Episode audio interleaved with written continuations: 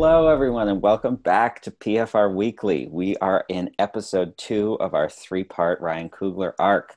I'm Devin, and I'm here with my co hosts, Nathan and Jane, and we are going to talk about Creed, Ryan Coogler's second directorial feature, a part of the Rocky franchise, and an all around incredible movie that I'm excited to talk about not only because I'm in love with Tessa Thompson in this movie, but because it's one of my top five movies as I've decided on rewatching. Even though when I tried to communicate that in our group Slack, I was full of typos that Jane called me on. And uh, as was necessary, because I need to express my love, but I need to do it correctly. And uh, here we are talking about Creed. So, Jane, I know you were also very excited about this because we spent a lot of time talking about how much we love Creed so, are you as jazzed about this as I am? I'm so excited. I had a similar experience to you where I went back and rewatched it and found a renewed love for it. Like I forgot how much I loved it, and then every time I go back and watch it, I feel like I love it more, and I discover new things, and I notice new scenes, and I know it's great, but then I go back and rewatch it, and I'm just like, wow. And this was your first time, right, Nathan? And your first Rocky movie of any sort? No, so I'd seen I'd seen Rocky before, but it was like five or six years ago. So I kind of I only remembered the part where he's punching the dead animals in the butcher shop and running up the hill to the art museum in Philly. So yeah, so I went back and, and rewatched Rocky uh, a few days ago, and then and then watched Creed for the first time.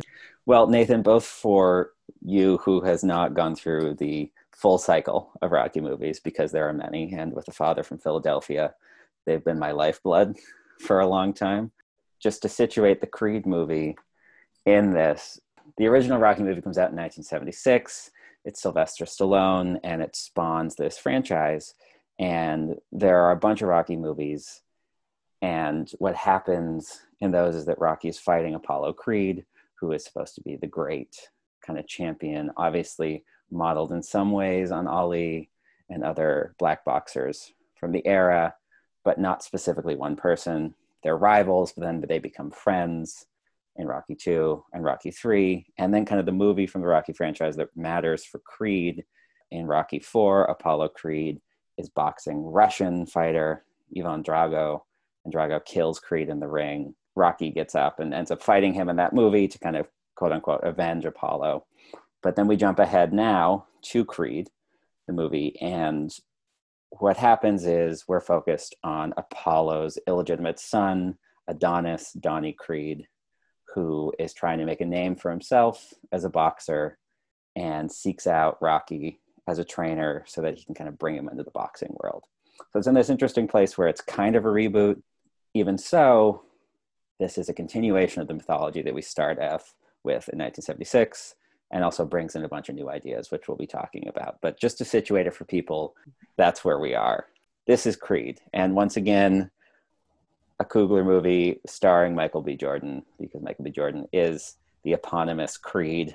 It also marks a sort of step up for Coogler in his directorial career. If we think about Fruitvale Station being this really incredible movie, but an indie that wasn't exactly a major release. And then he steps in in his second movie to direct this addition to a long running beloved franchise, you know, a franchise of movies that have made countless hundreds of millions of dollars over the decades.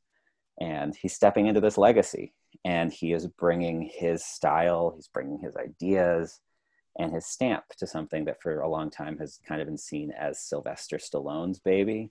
And obviously, Stallone is still in this movie as Rocky, but it is sort of a passing the torch to a new generation of filmmaker, a new generation of character, and so the feeling and the makeup of a movie about Creed as opposed to Balboa just changes it. And I think something we'll obviously keep in mind is the legacy and the new and how Coogler as this fresh voice, I think brings a lot of juice to make the best Rocky adjacent movie since the original and possibly hot take a movie better than the original in many different ways.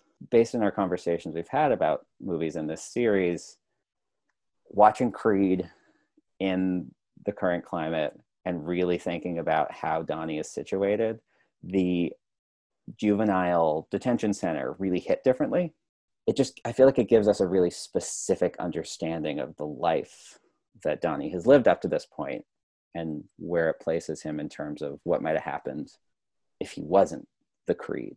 For me, the the opening of the film is is really important in kind of establishing this legacy. And for somebody who doesn't necessarily know the entire Rocky franchise as well as you do, Devin, coming into Creed with kind of this this new name present really felt like an important choice to me. And then that kind of opening where where he asks what what was his name, um, and we get the the big title sequence. I thought that that was such an important point, and it and it comes back later in the film as well when Donnie kind of like has to take on Creed's name. So I was, and I, I was thinking also how kind of there's this this interesting parallel with uh, with the first Rocky in that Rocky Balboa only gets this big fight against Apollo Creed because of his name. He gets the fight because of the name, the Italian Stallion, and kind of cementing it in that kind of American tradition. And so I was thinking a lot in this one about how we kind of have this almost new American tradition coming out of the the kind of Creed legacy um, so I think that, that that beginning is just a really kind of impactful moment for anyone, whether they've seen Rocky, all of the Rockies, just Creed, or are coming into this kind of uh, with no no boxing experience at all.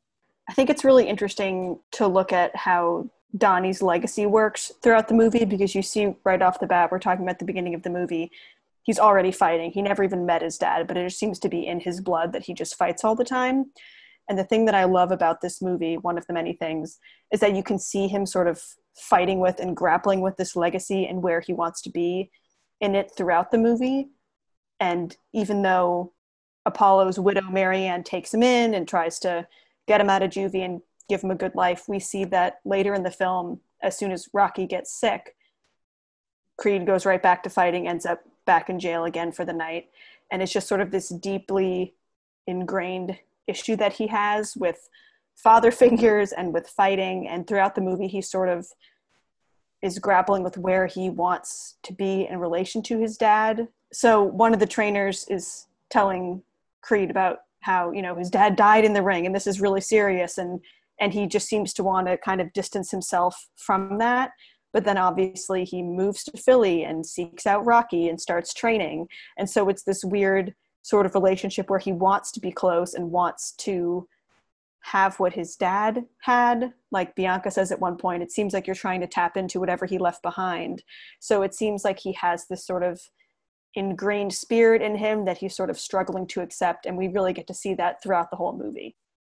I would agree entirely. And bringing Nathan's point earlier about just how important the name is in that opening sequence. And Jane, as you were saying in the chat, something I was thinking about is how just his name, Adonis, also in relation to his father's name, Apollo, right? Apollo is this huge, masterful Greek god who is kind of in the pantheon of the most renowned in terms of Greek mythology, right? He's just below Zeus, he's just below Hera. And Adonis is this much smaller figure in Greek mythology.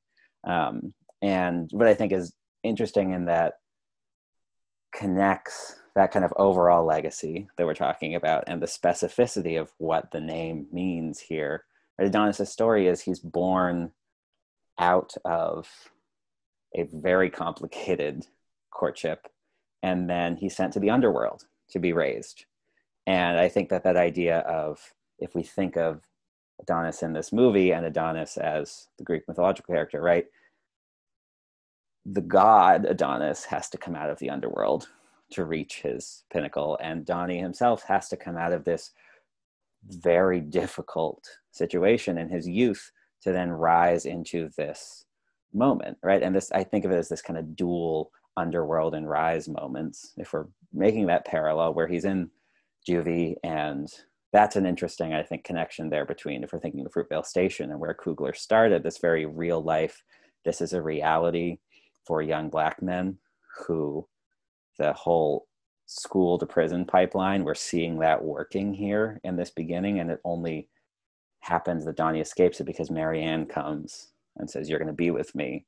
And then Donnie is in this incredibly you know, wealthy situation with her, but then he chooses that he wants to find his own way. And so he kind of goes back into this underworld of he's not in as much of a plush situation and he's really struggling with his own demons to then rise up towards the end and has the structure that it's introduced right there and you get it with the name. And I think that those ideas you're both talking about of legacy, Coogler sees it immediately and situates us in so much about this. And I think the first 10 minutes of the movie, you know everything we're going to be dealing with, but it doesn't feel heavy handed or expositional because you're just given it so beautifully. I want to jump off something you just said, Devin, about the fact that Donnie chooses to go into boxing, which I think is really interesting because I think oftentimes boxing is seen as kind of a blue collar sport and it's people who are scrappy and you know like the the guy in the gym is saying like these kids have to fight it's how they survive. These boys come in here this is how they survive. They gotta fight for life kill or be killed people die in there your daddy died in the ring this ain't no joke i don't know him ain't got nothing to do with me and donnie's in this very white collar, looks super fancy. I don't know exactly what he does. He just got a promotion. He's living in this mansion, doing very well for himself, clearly white collar guy, and then chooses to go, I don't want to say back down, but into this sport that I think Rocky says at one point, no one rich ever chooses boxing, which Donnie does. And so I think that really gets at an interesting parallel again between Rocky, who was obviously a very blue collar character. He's using sides of frozen beef as a punching bag, um, but also again touches on that sense of that legacy that he feels driven to do this, like he has to do this, and because his dad did it, it sends him back to boxing. Well, and I think historically too, it's really interesting because boxing, um, maybe like football or basketball now, was one of the only ways for black um, black American men to make money in the U.S. Basically, like it was it was the one kind of way to jump class strata um, and and really kind of make it before you know hip hop or uh, filmmaking was a was a thing. So yeah, and that idea of where boxing fits in terms of the American history of Black Americans. It's interesting to think about Rocky as this the underdog blue collar white guy takes on the established incredibly strong black man. And there's been a lot written over the years about how the Rocky franchise's racial politics can get a little dicey in trying to think about, you know, we think about 1979, we're coming off of an era where there was a lot of Vietnam era anxiety about what white masculinity looked like in the US. And whereas I think Rocky, the original, looks at that with a lot of nuance, much like Stallone's other franchise, Rambo, after the first one, everything just kind of goes down into some more problematic and reactionary ways. But Creed, I think, is this fascinating redirection of so much of that. And obviously, we're talking about this as Coogler's movie, but Stallone is still the producer. He's still helping to write it. He's still the instrumental force. I think it's interesting to think about Stallone, the guy who started it all, saying, okay, we need to do something different it's time to focus on Creed because Rocky's story has been told, and that's not the story we need. And how that grapples with this idea of Adonis is not the same character, he's a different character. And I think in all of this, the moment I think of most strongly is after Donnie gets beat up at the gym that he goes to when he first wants to uh, get into it and he puts his Mustang on the line, and then he's sitting on the stairwell in the mansion where he and Marianne live. And Marianne walks in, and he's sitting there with his sunglasses on, and he's just beaten up, and she's so angry because she's so scared, right? She had her husband die in the ring, and she doesn't want to watch her adoptive son go down the same fate and just this imagery of him sitting near the bottom of the stairs it's like he can't climb into Apollo's legacy. He needs to build his own.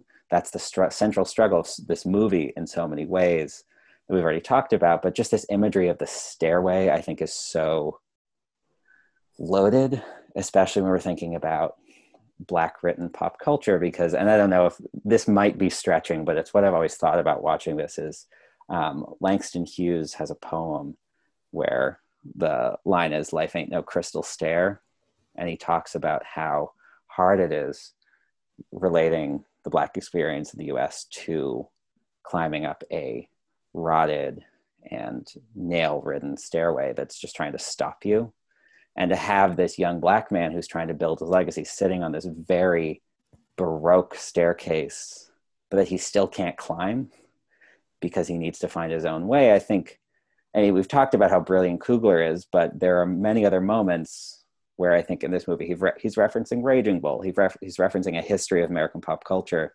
and whether or not this is intentionally a Hughes reference, I think it shows an understanding of imagery that just. I mean, again, we're like 15 minutes into the movie when that happens, and there's already all of this that's set up. He's unpacking legacy and context. Again, circling back, and I, I don't want to talk about this too much, but I think that both, like you were saying, both Rocky and Creed kind of challenge the American myth in a way. And Rocky, watching Rocky again, I was I was struck by this kind of ultra Americanness of certain moments. So you get the mm-hmm. Rocky story of rags to riches. He's rising up and Apollo Creed again, the reason he chooses to fight Rocky is because he says, "What's more American than you know Philadelphia? Than fighting on the on the bicentennial? Than taking somebody who's who's got this Italian ancestry and putting them in a in a kind of new position where they can you know raise themselves up, uh, you know, pull yourself up by the bootstraps, kind of myth making there." You also get like Apollo Creed fights in in a George Washington costume when he's walking out, and then and then in the the American flag uh, shorts, and all of this is just kind of like reinforcing this like ultra American myth. In in a way, it's kind of ludicrous looking back on it now, and and just thinking like this is, I don't know, it, it just seems so overdone.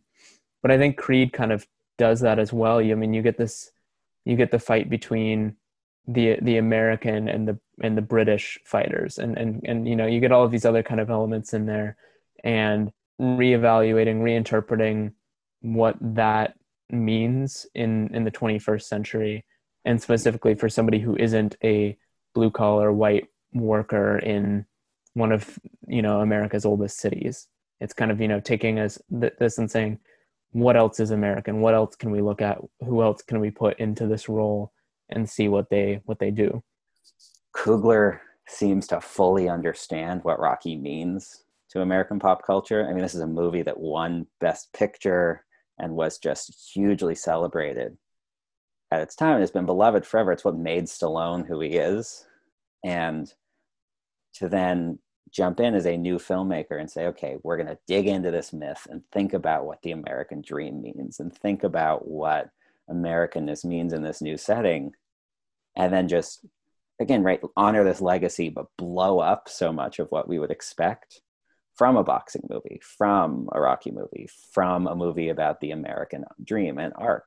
And i mean the fact that we're getting to that i think shows how successfully coogler does it as this kind of steward of the idea um, and i mean obviously that's owed to a number of factors but the same way that he seems to have balanced performance and writing in Fruitvale Station, we're seeing that same thing play out just on a much larger scale. Because I mean, this is a budget that's like 10 times what he got for Fruitvale Station. And he still he seems very in control.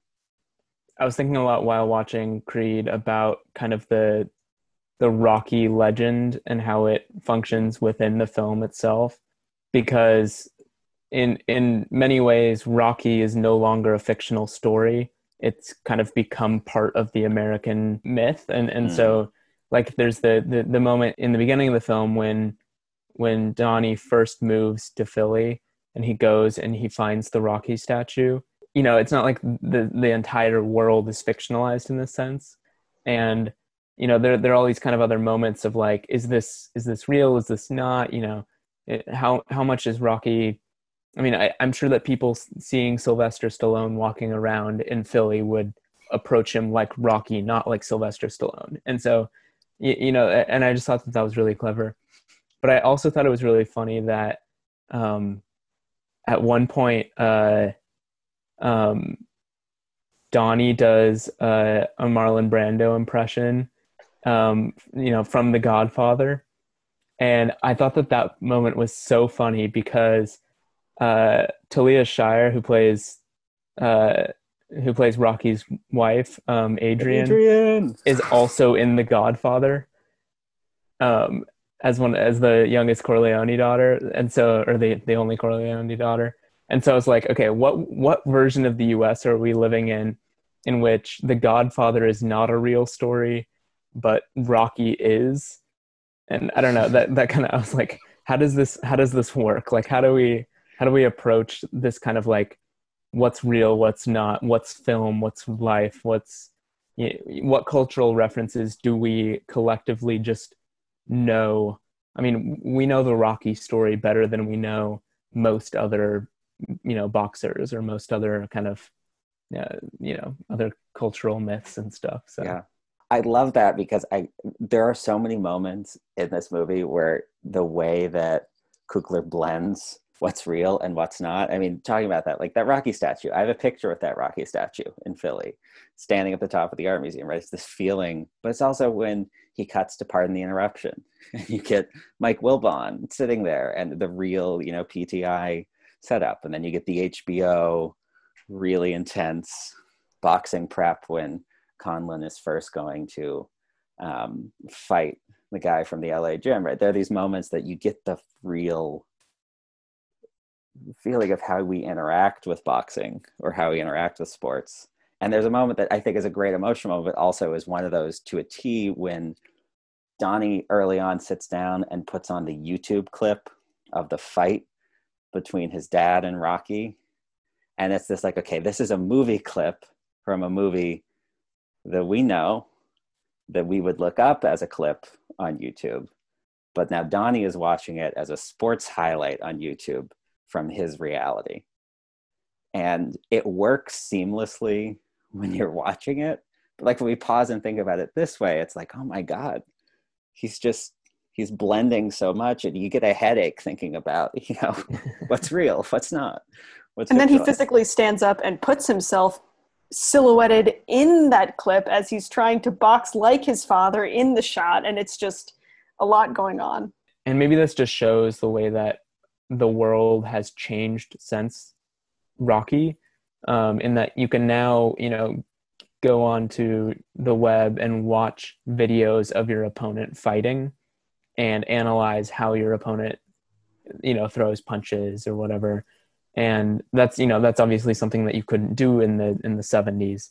And so it's kind of I, I don't know. I just thought that that was a really fun kind of added element of like and, and and you know and then and then rocky in in creed like doesn't get it. Like he doesn't like understand this new world. And there's there are all these kind of jokes about him being you know older out of touch that kind of thing. And so it's i just i, I thought that all of that was was kind of a really fun way to update the the, the series. And i love when Donnie goes to the restaurant first to see Rocky. He's got all those photos on the wall from different fights, and Donnie recognizes that's from the 10th round of the fight or whatever it is. And he recognizes all of the stills all of the frames every punch from just watching them. And it's like that's how rocky has preserved all of these fights. He has them up on the wall so he can watch them and remember them whereas donnie watches it on youtube or whatever. And then obviously there's the the funny moment where rocky's writing out drills for donnie and hands him the piece of paper. And then donnie just takes a photo of it and walks away and is like it's in the cloud. I've got it. Man Wait, don't you want this? I got it right here. What if you lose that there it breaks? It's already up in the cloud. What cloud? What cloud? It's so funny to see the generational differences and having passed through time with Sylvester Stallone. I mean, we've seen Rocky years before, you know. So it's like we see how much time has passed not only for us as viewers since the beginning of the Rocky franchise, but literally physically in this same man from 1976 until now. He's still living in this world and how much has changed. I love that you bring up the cloud scene and the dynamic because, and maybe this is a transition to talk about performances because I feel like that joke and that dynamic works because Stallone and Michael B. Jordan are so good together. And, you know, we've talked, like you're saying, we've seen Stallone as this character for decades. He's played this man. He's, he's more synonymous with this role than anything else that he's ever done. And he's a supporting character in this movie, which is wild, but it doesn't, I don't know, it never felt to me like he's distracting or he's just there for some sort of like, oh, we have to have Rocky in the movie. That dynamic that develops between them from that first moment in the restaurant. Donnie comes in, and Michael B. Jordan has this kind of, he's obviously really excited to meet Rocky, but he doesn't want to seem too excited. And he wants to be cool, knowing the information about the fights. But Rocky's just kind of this really laid back older guy. And the way that they go back and forth and like it starts the ball on this beautiful relationship that is equal parts very humorous because they have this great banter that I forget how funny this movie is until I watch it with the way they go back and forth. Rock Stallone has some lines that are just great, and then they also have this very empathetic. It's not a father son. I feel like there are moments of Stallone, of Rocky standing in for Apollo as the father figure, but I feel more than anything he does have, as Adonis calls him, he has this unk uncle kind of feeling. Um, and obviously, when we get to the cancer storyline, all these moments, it has this intensity that they cover the full range of emotions. And I feel like that's the core of the movie is the two of them as a family drama that happens to also be about boxing and other things, but you get them and it starts from that restaurant scene it's interesting talking about the role of Rocky in the film because you were saying, Devin, it doesn't feel like Rocky has to be in the film. They just have this great relationship.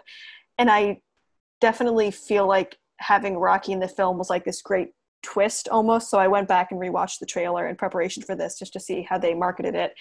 And most of the trailer rocky is not in it. And it's kind of this build up to this shot where they're talking around him and you don't see him. And then there's this shot where you see him in the face and it's like oh my god it's rocky. Rocky's in this film. So i definitely feel like that's a way to draw people in. But i love the fact that like you said he he doesn't become the focus of the film and he's there but he's a side character. And i think that's such a testament to michael b. Jordan's performance because this is the first movie that sylvester stallone is not the main character and they're still putting Sylvester Stallone in the movie but Michael B. Jordan comes ahead Sylvester Stallone in a Rocky movie. And he pulls it off I think. I mean they go so well together and it just works seamlessly. I think they spent a lot of time together outside of filming training getting to know each other and I'm sure Michael B. Jordan was good about learning this legacy and you know figuring out how this whole world works so it's just great to see the way that this legacy can be carried on through this great new actor. I mean, just as a as a sequel, the way that Coogler is able to pull that off by by still having Stallone in there, bringing him back as kind of this recurring role, but not giving it too much weight. And and you know he there are all of these references to the original film and to kind of the Rocky legacy, like we've been talking about, but it's never overdone and I was just thinking about this like compared to to a lot of other sequels, uh, maybe most most dramatically in the in the the Star Wars sequels, um, where they just you know they bring back all of these the the original actors from the original trilogy, and it just is terrible. Like it you know it it it, it fails because they kind of don't they're not able to weave them into the new characters, and that's the thing we can we don't get too much Stallone in this in this film. It is, like you're saying, it is a film about Michael B. Jordan. It is a film about Donnie, and Stallone is there very much as a supporting character, and he he supports him. It's you know he do, he does it flawlessly. He he does that part so well. But I, I think also, as we were talking last week with Fruitvale Station, Michael B. Jordan is just so good in that in that kind of central role that everything else just he kind of like just sucks everybody in and and everything just kind of he, he becomes the center of that universe the center of every scene and i also love the fact that it really seems like everyone in the film treats Rocky with a lot more reverence than the film itself does. Everyone who sees him is like he's a legend and Creed's got Rocky in his quarter. They're more excited that Rocky's back than that they are about Creed. And I love the fact that the film does not take that stance and even as viewers we're more interested in what Creed's doing. We've seen Rocky, we've seen what six movies about Rocky, and it's great that he's here, but look at what this new guy's doing. And it seems like this sort of secret that everyone else in the movie doesn't know what's coming and they're just excited Rocky's back out again, but completely overlooking the fighter that he's training. Yeah, and uh, maybe at least for me wrapping up some of my thoughts on Stallone so we can dig more into Jordan because there is so much more of him. I, I think what what I always love about Stallone because I think he is in a lot of ways underrated as a performer. I think he's made a lot of terrible movies. Right there, there's no defending many of the things he's made, um, but at his best, and I think this is one of his best performances. He brings this physicality to the role. Right, if we're thinking about Rocky way back in '76, it's the shoulder rolls, it's the hands, it's this kind of the mumble that becomes the joke about Stallone. But he does have this kind of soft spokenness. For me, one of the things I love about Rocky originally is the way it reconfigures how masculinity of a fighter can look. And here we have again, it's 44 years later, and Rocky is old. Rocky doesn't want to fight. Rocky doesn't even want to get him back there and train. And so he has this quietness to him that is so different. I think shows such an incredible development of the performance. Um, I mean, Stallone has a line in that first scene with restaurant. He says, you know, time got him. Ain't nobody ever better. So how'd you beat him? Time beat him. Time, you know, takes everybody out. It's undefeated. And I feel like that's the ethos of this character is he's struggling with Adrian's dead. There's the poignant moment when he sits in the graveyard and he talks to Paulie and he talks to Adrian. And you feel the weight of a different kind of legacy, which is being the one who's still alive Apollo's dead, Mickey's dead, everyone that Rocky has known is gone. And he struggles to match the hunger that he sees in Donnie because that's a version of Rocky that doesn't exist anymore. And I think that push and pull between them creates such dramatic tension and, and beauty, you know, in the development of that relationship that, as you're saying, I think as we're all saying, the best version of a supporting character is to make the protagonist better and every choice that Stallone makes as an actor, every choice Coogler makes as a director, every writing choice, it gives Stallone enough to do as Rocky to see, yeah, he's still this on his own character. But he shines when he gets in the literal and metaphorical ring with Donnie to go back and forth with old, new, tired, energetic, hungry, tired. It's it's the back and forth, and they build each other up. And of course, we get to the pinnacle of that when they're in the ring at the end, and they have that very loaded exchange about what it means to be a creed and what they mean to each other. But we build that, and Stallone is. I don't even know how I would put it. He is graceful enough to know that he can be effective and memorable without being the center and I will always be angry that he lost the Oscar in 2016 to Mark Rylance for Bridge of Spies, which is a stuffy and overwrought performance. And Stallone is incredible. It's the one Oscar nomination Creed got, which is a travesty of its own right. But the fact that Stallone lost in a year when he should have cleaned up, I'm still angry. On that note, that I I love what they do with Rocky because it makes him seem so much more human and like a real person. Like we talk about the fact that he's sort of this icon, there's a statue of him. He's not even a real person, but there's this myth surrounding him. And obviously, as we've talked about, time has passed, 50 years has passed. It wouldn't make sense for them to bring Rocky back and be like, here's Rocky. He's still charging around the ring, fighting, training. It makes so much more sense for him to be, you know, feeling like life has passed him by and he's like my face is back there on the wall like all these young guys i'm a has been my time has been he has that line where he says everything i got has moved on and i'm here just kind of waiting for death almost waiting to be with adrian and not really fighting in the way that we expect to see rocky fight doesn't even want to fight cancer he's ready to give up until donnie encourages him. And so I love that complexity that you get beyond what we've seen and know of Rocky for the past however many years, that now he gets to develop into this older, different character than what we're used to. So obviously the centerpiece of this movie is Donnie and Michael B. Jordan, who I mean we talked a lot about how incredible he was in last week's episode, but I think of all the performances I've seen Michael B. Jordan in, this is my favorite. And I think it's for everything we're talking about, right? Is that if Stallone is the supporting character is giving us so much to work with, Michael B. Jordan brings so many different states, emotional moments, and I don't know, just versions of his character. Donnie feels so incredibly fleshed out. I think that, uh, which is about, for me, I think this understanding that Coogler and Michael B. Jordan seem to have you know, after working together in Fruitvale Station. Then when they get in here, Coogler knows to just let Jordan go sometimes and to get him in these moments where we see him at his highest intensity in the ring, trash talking, throwing punches, trying to be this kind of swaggering fighter. But then he also has these incredibly quiet moments, you know, when he's trying to sing over Bianca's music. That's such a funny and sweet moment.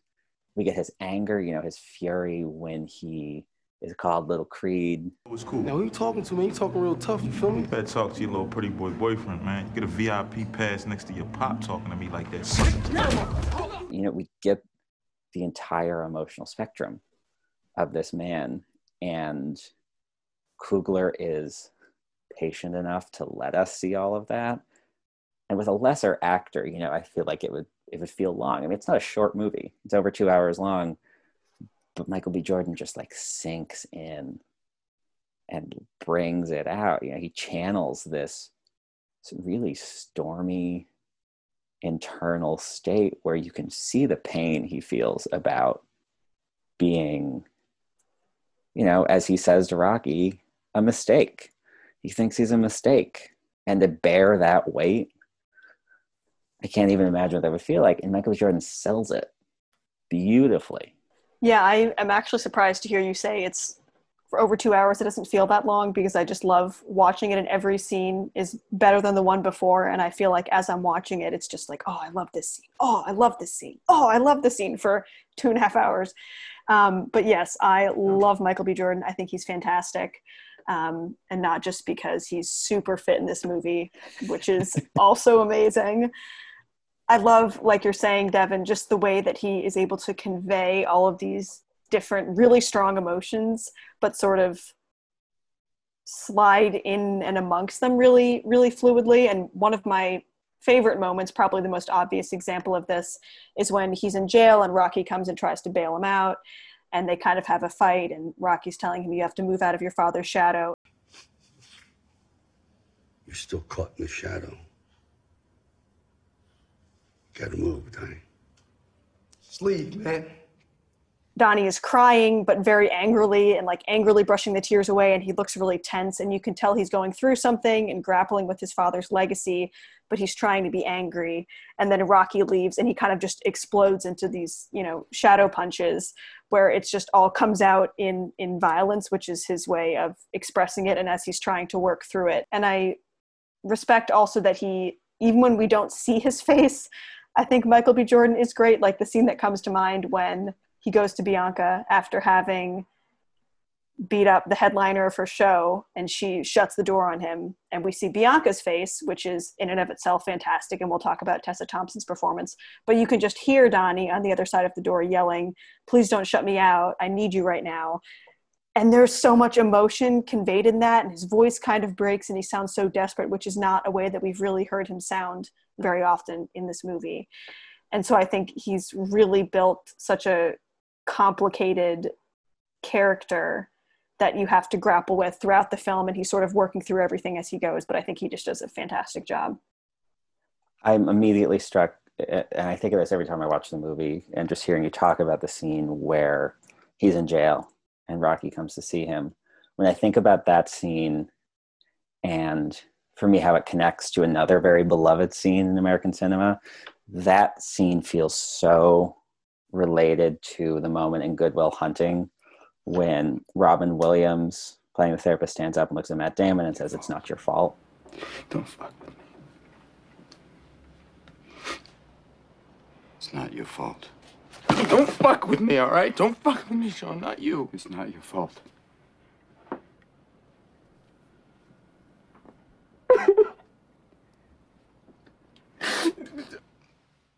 I think that that scene with Rocky and Donnie works in the same way. And that's because Michael B. Jordan is able to work through those emotions in exactly how you're saying. I think in the same way that Matt Damon does so beautifully in Good Will Hunting, right? And I think in that way, we should be talking about Michael B. Jordan's performance in this movie the way we talk about Matt Damon in Good Will Hunting, as like this, oh man, this is an actor who is at the top of his generation and is bringing to the floor so much nuance and range. And the fact that we don't talk about it is just mind boggling to me. And I mean, it's obviously because Michael B. Jordan is a black man and therefore not going to get as much attention by Hollywood and film criticism as Matt Damon. But when you settle into it, those two scenes are equivalent. And I think even in that moment, Stallone is operating on the same level as Williams. I mean, it's this thing of two very different actors from different generations coming together with their own styles to just blow us away. I love that you chose Good Will Hunting because Matt Damon is the other love of my life, particularly young Matt Damon in that movie. So good choice on your part. But I just wanted to add that the other thing that connects those movies is the way they both sort of explode into violence, which is Michael B. Jordan does more explicitly, but Matt Damon does kind of shove Robin Williams away and say, you know, don't fuck with me. And he gets really angry. And so I don't know at what point, Devin, you want to dive into your rant about American masculinity, but the way that that's how showing emotion comes out. They're not, they're trying not to cry. They don't want to be crying. And so the default is punching in anger. Jane, I'm going to take your American masculinity bait because it's obviously what I think about all the time, but especially watching this movie, I think that the idea of boxing in American culture and history, you know, there's such a rich history of boxing movies being used to explore masculinity. Obviously, probably most famously, Raging Bull feels like the thesis on how white masculinity interacts with boxing because what we see from Donnie is that he can be such a tender individual, especially in moments with Bianca, but also moments with Marianne, the way he interacts with Rocky, the way I think, especially that that dynamic of Rocky not wanting to fight cancer and Donnie recognizing that it is empathy and love that's going to convince Rocky to have that fight, not a forceful, you got to do this, the way that he would maybe handle something else. But when Michael B. Jordan gets in the ring as Donnie, I mean, we're talking about his physique, we're talking about, but I think that the fact that he looks the way he does as this incredibly powerful and imposing figure who can also have this tender side, but that he doesn't know how to handle his emotions in terms of anger. He doesn't know how to process that. And we've been talking about for decades and decades and decades about the psychological impacts of what happens when we tell men, don't talk about your feelings, don't be open. And obviously, Donnie is more in touch with many of his feelings, but he still struggles with that kind of fight or flight. He's the little kid who has to defend himself. He's in the group home. He just, you can see how built into him that violence was something that he was used to. And so that's how he expresses one part of himself. And I think that the progression through the movie of that violence being something that he learns to contain as he learns how to process his anger and his feelings of shame in a much more healthy way you see that arc right it's i think what's interesting about this as a boxing movie is that while it's built upon him preparing for fights the real thrust of the movie is his emotional development It's not preparing for the big playoff game or the big final championship bout that you get in these movies often, especially in the Rocky movies. And the fact that for me, I think the emotionally cathartic moment of the film is when he's standing there. And I referenced this moment earlier, but when Rocky wants to call the fight at the end with Conlan, and he says he needs to fight, and it's not him saying he needs to fight because he wants to win. It has nothing to do with winning. It is because he wants to prove he's not a mistake. He's going to sleep this time. He's going out this round. I should have stopped this one with your father. I'm stopping this one now. Don't, okay? Let me finish. I gotta prove it. Prove what? I'm not a mistake. That is him having to admit to himself by saying out loud what he has been holding on to his entire life because he hasn't wanted to talk about it. He hasn't wanted to say it.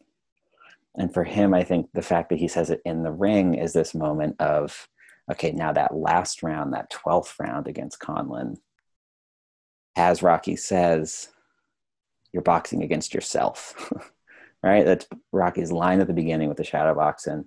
It's what he's saying when he's in the ring with Conlan. And that whole idea of that this is a movie not about Donnie facing off against Conlan or facing off against Sporino. It's about Donnie facing off against his inability to accept that he is worthy as an individual.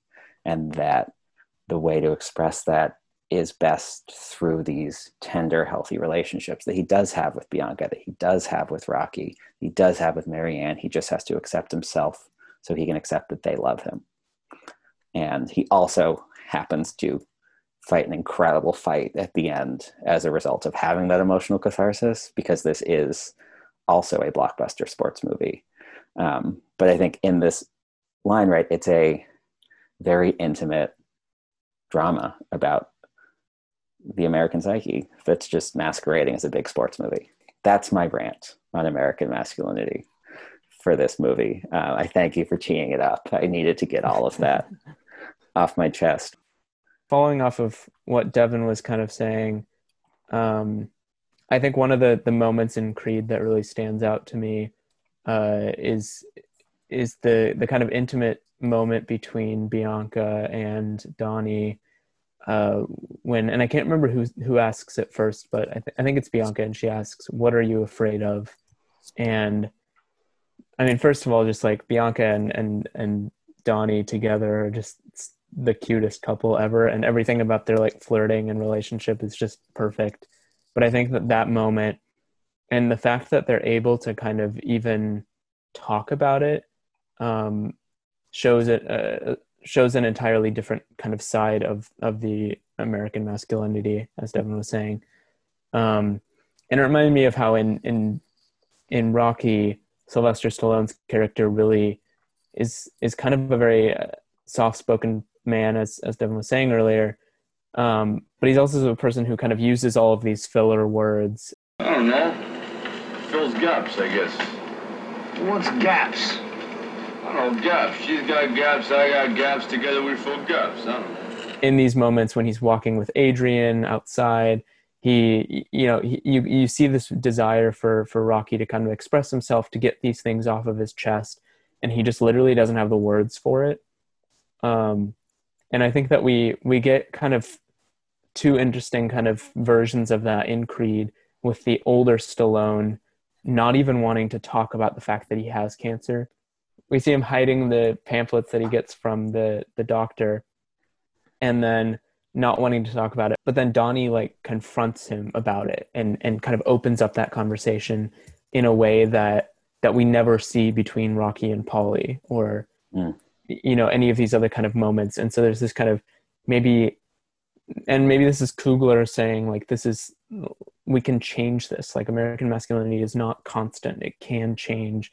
And we can kind of bring in this kind of new mode of communication outside of the ring the other thing I want to point out about the scene you're talking about, Nathan, is the fact that when he has that conversation about what they're afraid of with Bianca is that they're sitting in bed and he's helping her do her hair, which is such yes. an interesting.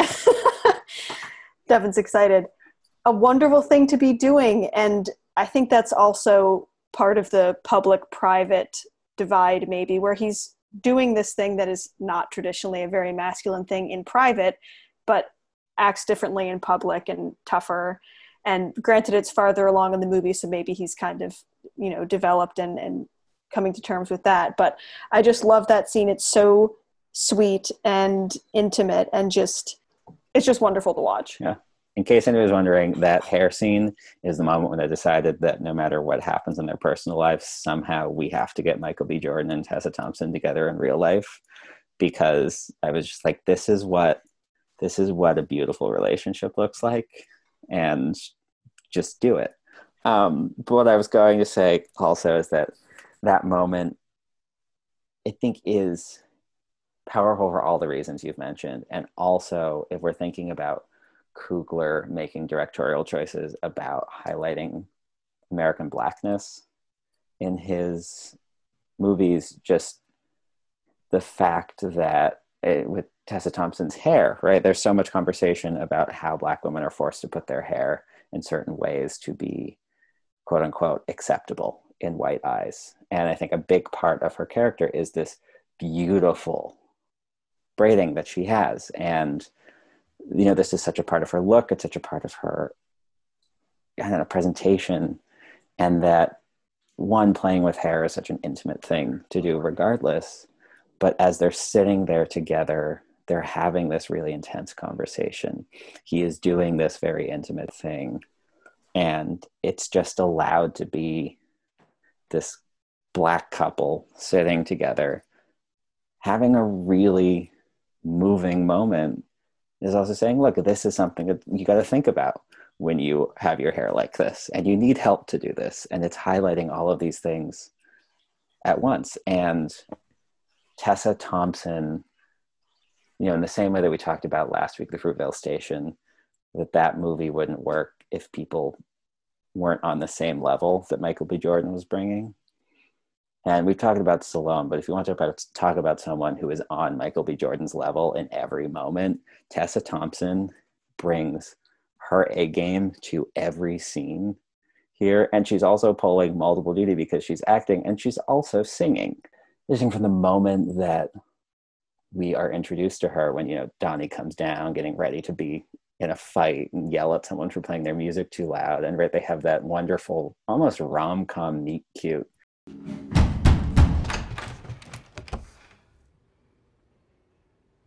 I'm Donnie, Yeah? and I, I just moved in upstairs. Okay, what do you want, Donnie? It's late. I can hear your music. Yeah, uh, I didn't know it was allowed. Well, it is. All right, I gotta wake up early and work out. Oh, oh, got you. You gotta, you gotta wake up early and, uh, and do your, uh, your Johns. Keep your body tight. Cool. I'll turn my music down. You won't hear a peep.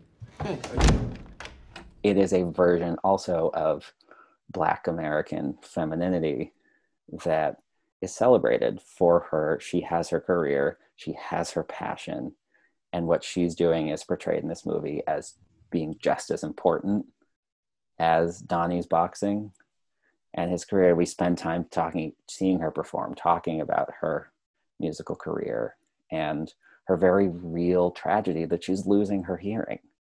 And I think that you know Coogler and everyone involved in the writing present this character as very fleshed out, but Thompson takes it and turns Bianca into an incredible and a comparable character to the legend that is Rocky, the legacy that is Creed, and she who has no connection to any part of the legacy of this franchise is just as memorable. Well, I love especially that first meeting scene because I think she is just not as impressed with Michael B. Jordan as we might impre- expect. Like, if I opened the drawer and Michael B. Jordan was standing there, I would just melt. And she is just completely unfazed, just stares at him, ready to fight. And I love his line where he's like, you know, I, I got to get up early to work out, which is not at all the right thing to say. That's his excuse. And she's like, oh, okay, you got to get up, work on your body, all right. And just completely, you know, shrinks him down to his two inches tall. And he's obviously immediately infatuated and then has to, you know, try to convince her. And she's she's tough. I mean, she takes her career really seriously, which I appreciate. and you know takes a long time to kind of warm up to him and doesn't just you know fall into his arms you know almost basically takes it all away from him after that um, scene at her show and shuts the door and shuts him out and is like I, I can't i don't want you in my life you know my work is more important so i really appreciate that. And i know that tessa thompson worked a lot with Coogler and trying to make bianca a really integral character who was more than just any other female love interest in any movie ever. And you know trying to make her such a um, important character. And she's around in creed too. I mean she sticks around. She's very important to this whole story. On the point of her not becoming so obsessed with him immediately uh, one of my I don't know the one of the scenes I think about the most when I think about the movie. I wouldn't necessarily classify it as my favorite, or anything, but I think one of the most effective ones for me is when they go out on their first not date date. um, one, it starts so well when you know she goes, "Is this how you ask a female out?" in LA, and she, again just cuts him down. But then when they go to Max's, the cheesesteak place, um, but the moment that she walks in and they go in and she's talking to the guys behind the counter, she just she feels so natural. And if we're talking about if we give Jordan credit for being so natural. I think to say the same about Thompson, you, you have to recognize it because you immediately feel like, okay, she's lived here her whole life. She knows this place. She knows these guys. She comes here for cheesesteaks a lot. And then when they're sitting in the booth and they're talking and she's explaining what a John is. What's a John? It's a noun. Okay. It's like a see, these is Johns. This is a John. This restaurant was sitting in. This is a John. You're a John. It's this very slow scene that, as you're saying, right, in a lot of traditional Hollywood big blockbuster sports movies, we wouldn't get a scene like that. She would only get the like, oh, you're gonna ask me out on a date scene, and then we wouldn't get like the actual meat of what the date is. And so we get this moment where we see her as her individual humanity.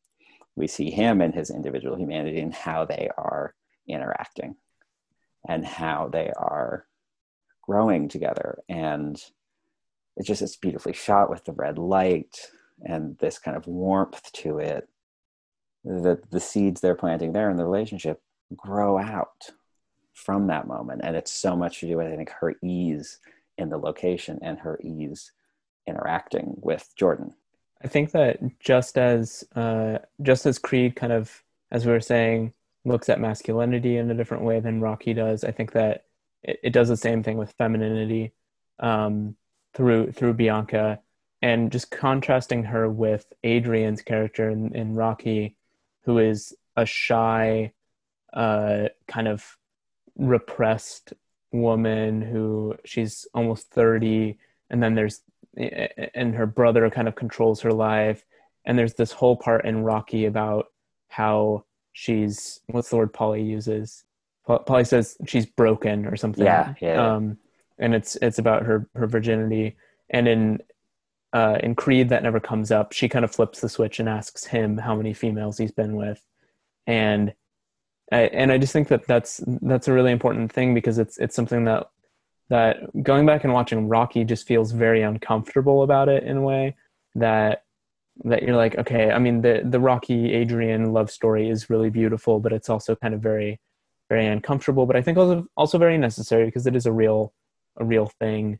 Um, but in this one, I mean, Bianca is is independent. She's strong. She doesn't she doesn't really need Adonis there to, to he doesn't really add anything to her life the way that Rocky adds to Adrian's. Um, but also we get this we get that scene of her as you were saying in the in the restaurant and it is completely unnecessary to the narrative of the film that we hear about her music and the fact that she's losing her hearing. But it is such a perfect scene because it kind of parallels his own fears. It's all about this this fear of loss about this fear of of losing something that you love.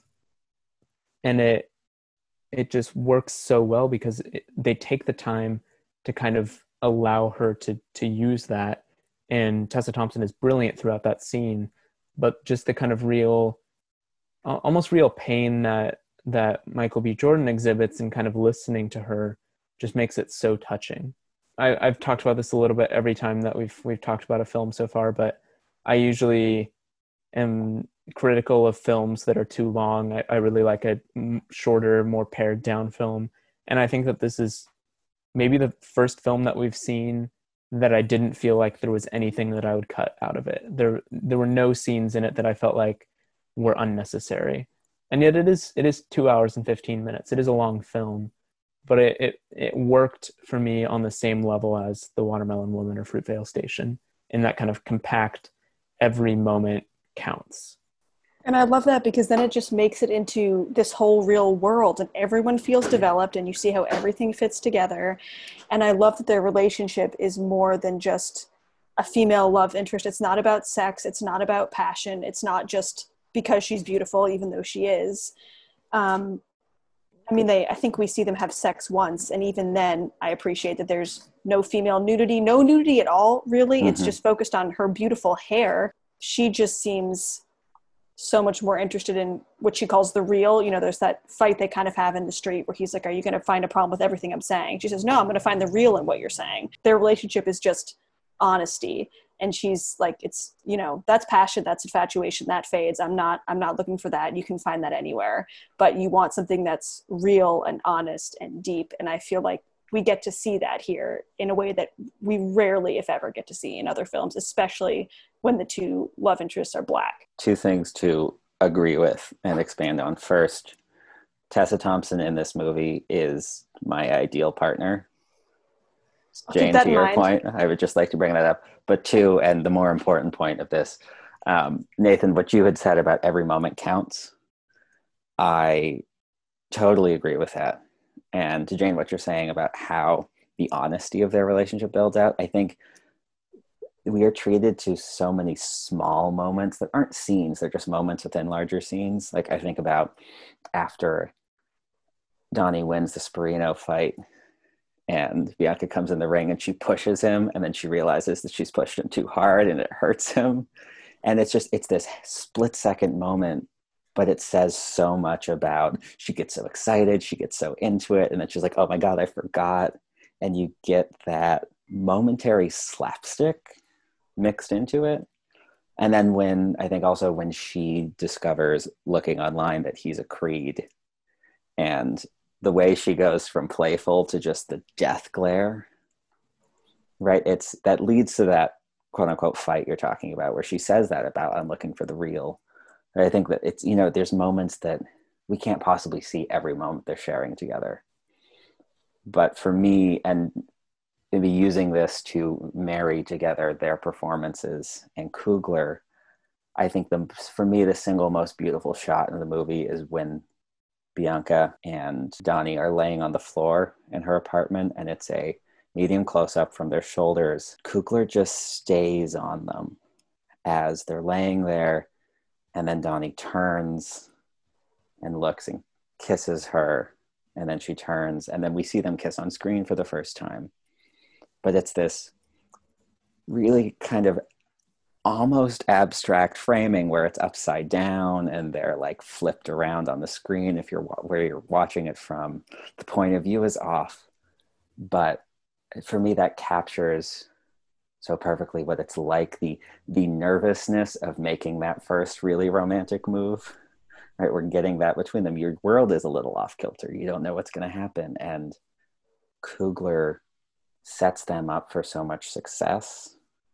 One because he probably sees the chemistry that they have and how well they are interacting with each other but then knowing to say i'm just going to leave the camera here.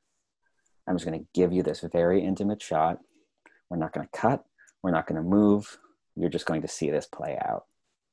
And it is the realness of their relationship, even then when it's new and they still don't really know what's happening, you can feel it. And that's their performances within Coogler captures it.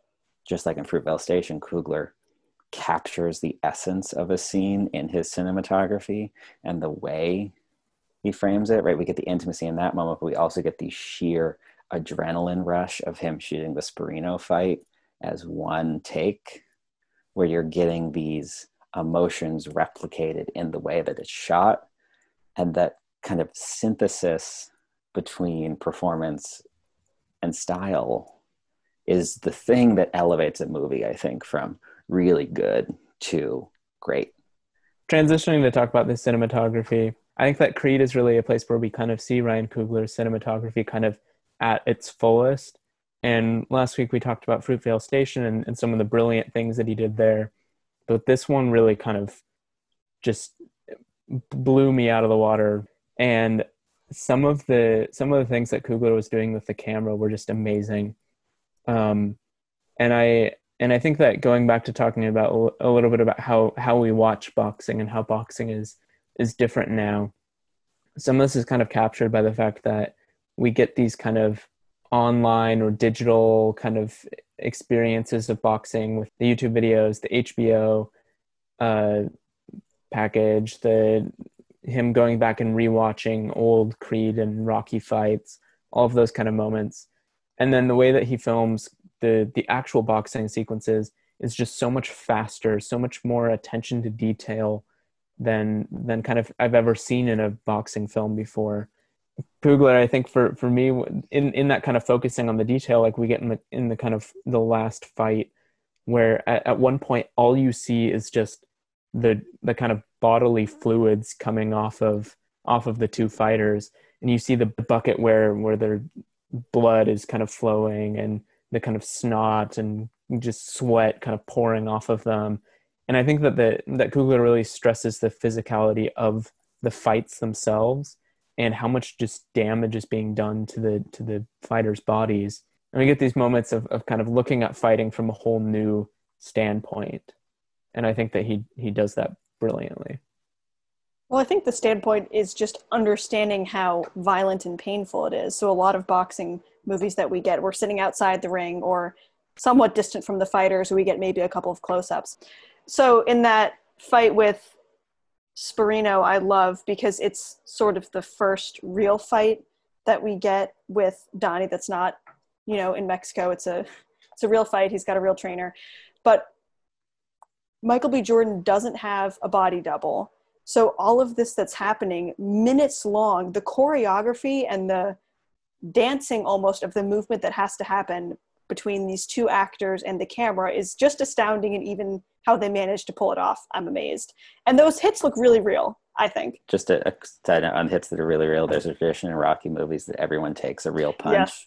the punch that michael b. Jordan took is the one in the conlan fight where he gets knocked out. The shot we see in the film is him being knocked out by the real boxer that plays ricky conlan which is not important to talk about that fight, but I was looking for a moment to mention how crazy it is that wait the the moment when he actually falls when he yeah. like and it's in slow mo yeah. yeah. yeah. that was real? That was real. God damn. That's insane. I was wondering about that because I was like how did he make his body so limp and just like flop? Like it's not like he hits the ground. Like he bounces. Yeah. He's yeah he's out for the count clearly. he's done. So anyway back to your anyway, much more um, important point. and it just puts us in the ring and we see obviously the very visceral impact that they're having. And you know nathan you're talking about how boxing has changed. People know obviously about the damages of cte from football. And i'm really surprised that has not become more of a thing in the boxing world. This movie is not i don't think glorifying the violence. We don't want to be doing this. It's such a fight in the actual sense of the term with the stark lighting on them in the ring. It's light inside the ring and dark outside. It's us in this ring. We there's nobody else around to save us and the blood is spattering and grunting and just the grimaces that the actors make you can really see the pain that's being inflicted there and i guess i've kind of gone off the cinematography bent but those fight scenes are just so visceral and i found myself at the end of every one of them tensed up and partially because that's that's because I like boxing, but also just because of how those scenes get to you. On that note, I think, I mean, I was thinking about this and I was thinking that Rocky made me want to be a boxer. Watching Rocky, I was like, I want to be a boxer. Creed made me want to be a filmmaker. It, I don't know what about it, but it was kind of like this. There was something else about it that that kind of really just took the took the fights to a different level and maybe made them less real or something but it, it maybe more real but it, it kind of it just like it it drew me into the position of the camera much much more so than than the position of of the spectators or something. If i'm picking one word to describe Coogler as a director, especially in this film, I would pick intimate because I think that that word works on the two levels. I think the intimacy of the relationships is this beautiful intimacy, but also we know all the intimate details of what it is like to be in the ring, taking a punch and delivering a punch for all of these reasons that we're talking about. I think that Coogler has a way of transporting you as a viewer into the emotion and physicality of a scene, which is a rare gift when I think about especially movies like this that are boxing movies or just sports movies in general. I feel like often you either get the physicality with the trade off of the emotion or you get the emotion with the trade off of the physicality. But for something like the Conlan fight, which you know he could easily have just kind of set the camera back and said okay this is the big fight. We can just let this happen. We get those more expressionistic moments of the fluids that we were talking about. We get shots below behind over the shoulder. The editing is fast. The kind of feeling of tension that's building up to the now three times mentioned i need to prove i'm not a mistake. We get that emotion and right i think one of the most traditional things that Coogler does in the whole movie is the montage when Donnie hits the ground after taking that punch. But for me, I think one of the things that makes it work so well is that it is traditional, but it does not feel cliched in his hands because he has threaded this needle of these are the things that he would be facing down. And so when we have each of those moments playing out, we see his past. And then to end on Apollo with also the brilliance of hitting the musical cue as he shoots up. He builds that emotion, and then we're in a whole different register of this fight. I could not agree, Nathan, more with the fact that watching something like that makes you want to go out and grab a camera and be like, let's, I don't know, I can't do that, but I can do something. And I love that montage because it's not his mom it's not bianca like who actually gets him up is his dad who he's never even met. And it's just this beautiful full circle moment of him coming to terms with this legacy. He is a creed he's accepted that name and now fully realizes it and is proud to have that name and is no longer i don't think fighting with this idea that he's a mistake or his dad left him on purpose. So it's sort of this moment of clarity amidst him getting the shit kicked out of him Devin, you brought up the the montage at the end, but I think that there there are a number of montage sequences mm-hmm. throughout the film, and Coogler nails them all. Um, especially the the training montage, uh, kind of in the middle. And I mean, this is something that we got from from Rocky, and I think that Rocky training montage is is one of the most famous sequences of all time, with him running through the streets of Philly. And Coogler actually, you know, he uses the same street. We have the same uh, the same like outside market burning trash barrel you know the, the people kind of chasing him um but Coogler kind of you know takes that does and again paying paying homage to the original film but also kind of remaking it remaking it with a specific focus on the the kind of the the black experience of Philly and so you have the the motorcycle or the ATV riders kind of chasing Donnie as he's as he's running through the streets. Um, and those moments just kind of you know it, it really I don't know he just he really takes takes kind of the original idea and expands it um, into something that that's that's very meaningful. And we get this at other points too with the, the the black kids watching the fight and watching him from the sidelines. Another montage part that I think is is done really well is the is the training sequence in the hospital for one, it's just a really funny scene with him, uh, you, know, using the the stairs of the hospital. He almost punches a nurse. Um, and then there's the moment when when when Rocky is kind of like, you know, I, I didn't want to tell you this, but uh, I used to do push-ups one-handed, and so you you have you know just this kind of like really funny kind of play and that and I think that's when when Stallone and, and Jordan are kind of at their best together are in these kind of moments of like you know paying paying tribute but also like showing this kind of new side of of fighting and of the experience of being a boxer. Digging into those montages i agree with everything you're saying and i think that for me kind of the thing that makes it an a plus because i'm a teacher so i got to give grade at some point the way that they transport that even further i think is the music in this film because in that montage you're talking about rocky running through the streets. One of the most iconic parts of it is the rocky theme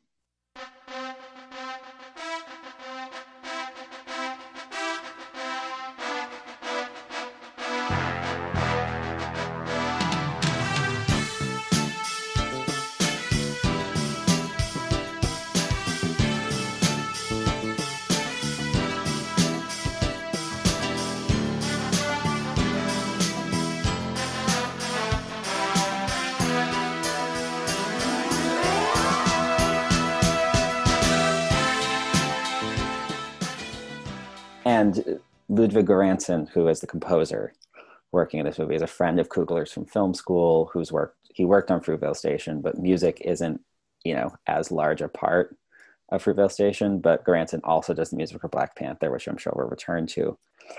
But the theme that he composes for Creed is this modulation and variation on the original Rocky theme.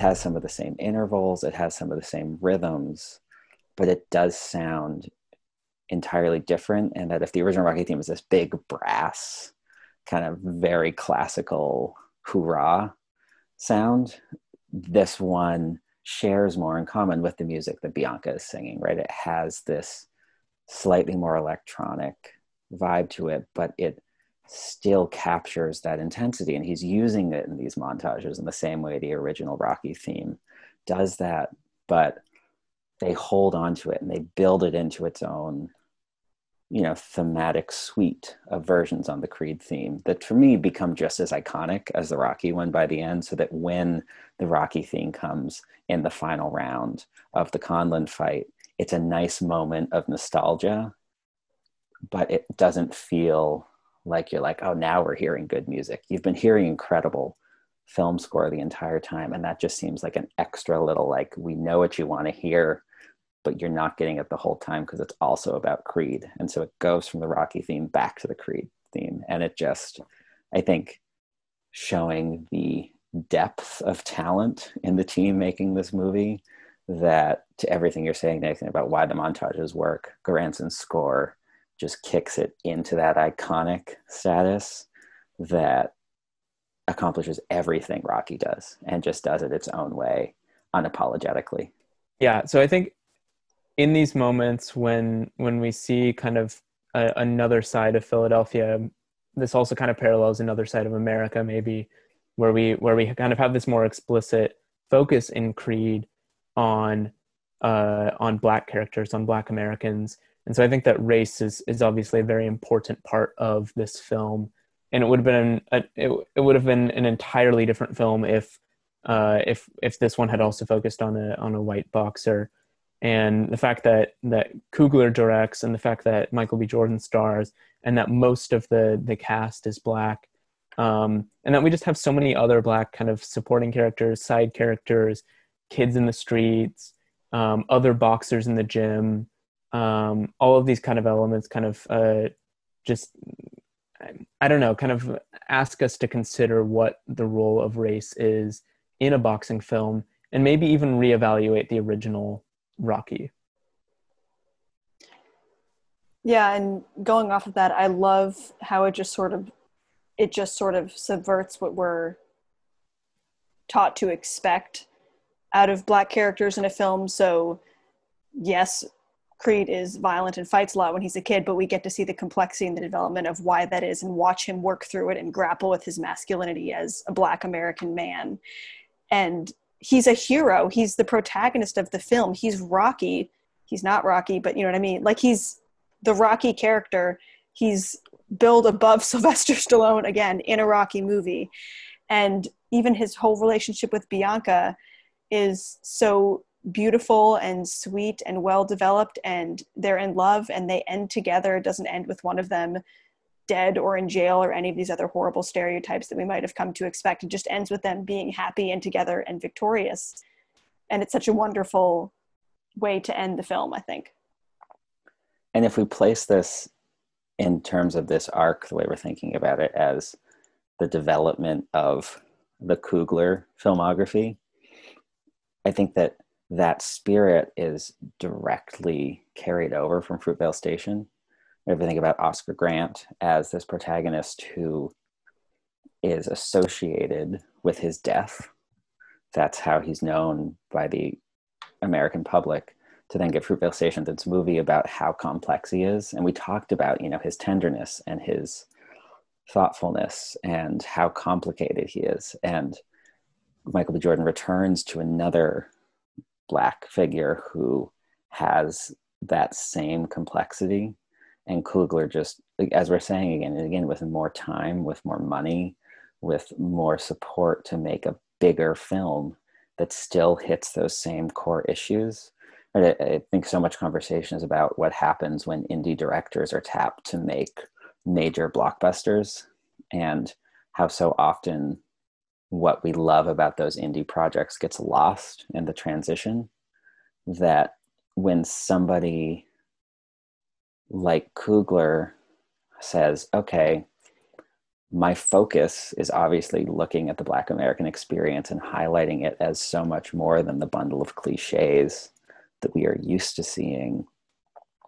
That the lineage between Fruitvale Station and Creed, and then on to Black Panther, which we'll get to next time, is so clear.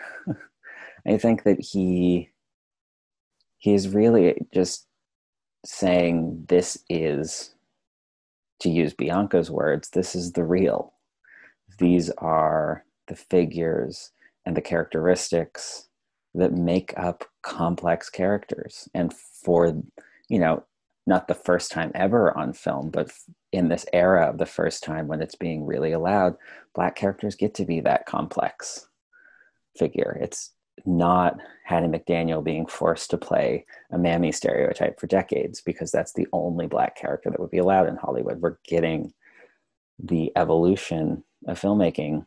And this is what happens when black voices are allowed to make art. like if, if you're wondering what the importance of that is, people are going, well, why does it matter who directs a movie? Well, because this is what happens when you give a brilliant black artist the ability to tell the story they want to tell with all the resources and time to do that, you get a masterpiece, which is what Creed is.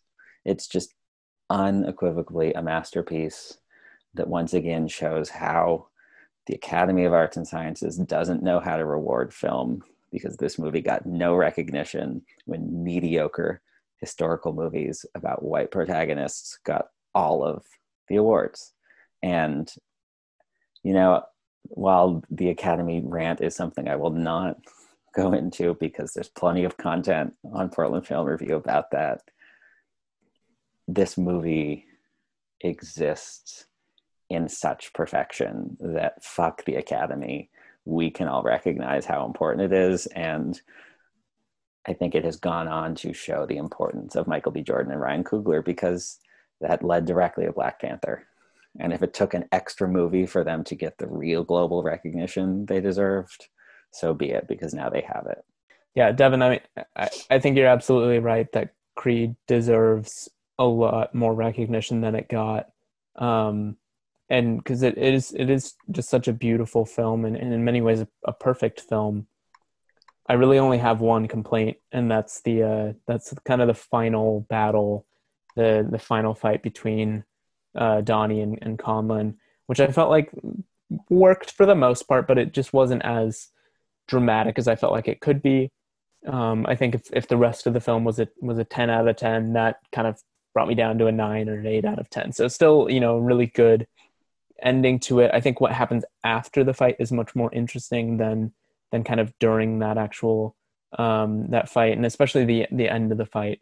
Narratively, I didn't feel like it quite pulled it off.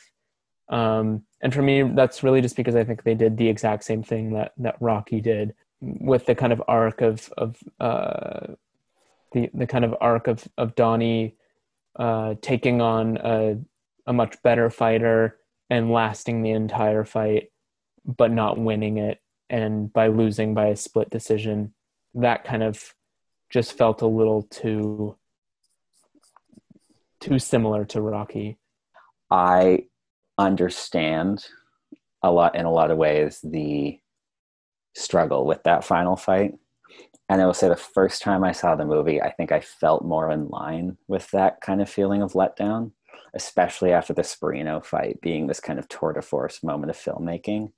Um, but in watching it more, and I don't know if this is because this is how Coogler intended, I don't know if this is just me reading into it, but kind of the way that I have settled on it in my head is that Conlan to me feels like a paper tiger in the sense that, you know, we've talked about Rocky's line, you're always fighting yourself. And to me, what strikes me is that if Conlan is a more complex villain, it takes away for me from the fact that it is Donnie facing down himself.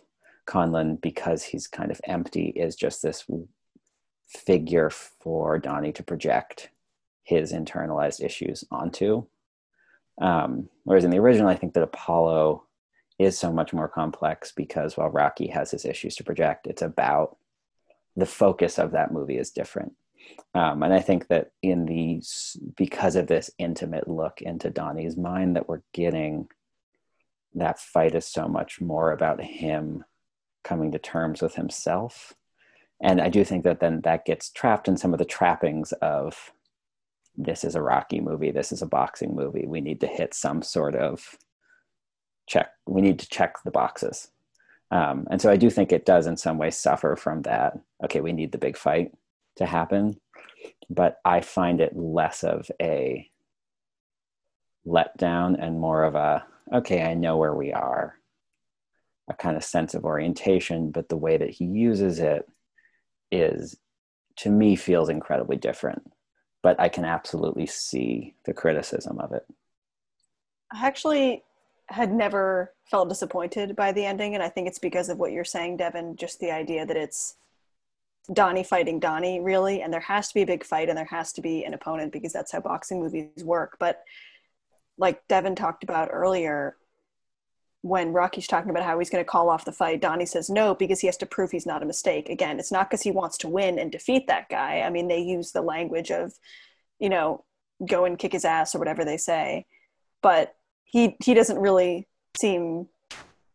He, as an opponent, is not any match for the actual demons that Donnie is wrestling with internally, and so that seems to me, maybe it's cliche, but like that's the real victory that we're getting here is proving that he's not a mistake and he owns this name and he belongs here he's earned this right and he's worked hard and he's made it and it's also just a nice you know connection to the lineage as we're talking about lineage yes it is the same ending. And i know they did film two endings to the film. There was some discussion of having do we have donnie win or you know there's only two ways the fight can go really. Um, but I guess it it's just never bothered me because it felt like such a personal culmination, and the boxing ring is just the setting that it takes place. But for me, the real victory personally is that moment when Donnie gets up in that flashback after he's knocked out cold, after seeing his dad and having that kind of, you know, electric shock moment where he jumps up. And that seems to me like a really important moment of personal growth and realization, even more so than if he had knocked out Conlan, which would have been great for cinematic purposes, but not necessarily what we're looking for in Donnie as a character. I think that makes sense. I think I'm I'm just kind of hung up on and may, and this may just be because I watched Rocky and then mm-hmm. watched Creed kind of immediately after, and I just felt like I, I would have been a little bit happier if they had done something even marginally different than than the original Rocky. But I think that part of the part of the problem is just that the the ending to Rocky is is just so perfect. Like it, it kind of there is no better way to end that. And so there really isn't a better way to end Creed either. But I think that that aside, it's it's really what happens after the fight that that kind of has that kind of emotional impact for me. It's kind of the Bianca and Donnie kind of relationship, and then also the Donnie and and Rocky relationship kind of at the end that really make up for that for me. And just to add quickly, even more immediately after the fight, I love the scene when the television reporter is interviewing Donnie, which um, is when he's asking him about his dad and what would you say to your dad if he were here right now, which seems like a pretty simple question. I'm sure reporters ask that sort of thing all the time and, you know, just say, oh, I love him and I miss him and he's proud of me. But it's really a moment for Donnie and it takes him a second and you can see him. He's just been, you know, granted his head has been punched many, many times, but he's actually thinking about it. What would I say? Here I am in the ring if my dad were here right now and he says i love him and i know he didn't leave me on purpose which is a big thing that he's been dealing with throughout the whole movie and that i'm proud to be a creed. And i think that answer would have been very different if that question had been asked earlier in the film. And so that's the other thing that i love about that ending. Again it's just that personal growth that has happened and how he now relates to his dad and his place in his family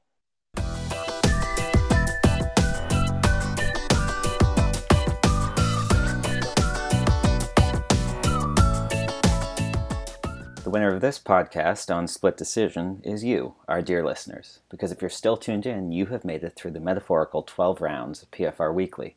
This was our longest episode so far, and I think it fully reflects the total passion that Jane and I have for Creed and what Nathan discovered along the way. If you really like this episode, you're in luck, because we have one last episode on Ryan Coogler coming next week. This one about his international smash hit and generation defining piece of pop culture, Black Panther. I imagine all three of us will have just as much to say about that movie, so cuddle up for another long one.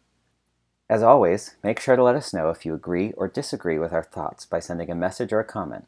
Either way, make sure to follow us on Instagram at Portland underscore film underscore review, Facebook at Portland Film Review, and rate and review us wherever you're listening to this show. Plus, if you want to suggest a movie or get in touch about anything to do with PFR, shoot us an email at pfrweekly at gmail.com. Today's episode was edited by yours truly, Devin McGrath Conwell, and produced by Jane Vaughn, Nathan Maudlin, and myself. Audio clips from the motion pictures Rocky, Rocky IV, and Creed are included in this podcast under fair use laws. Thanks for listening, and happy watching.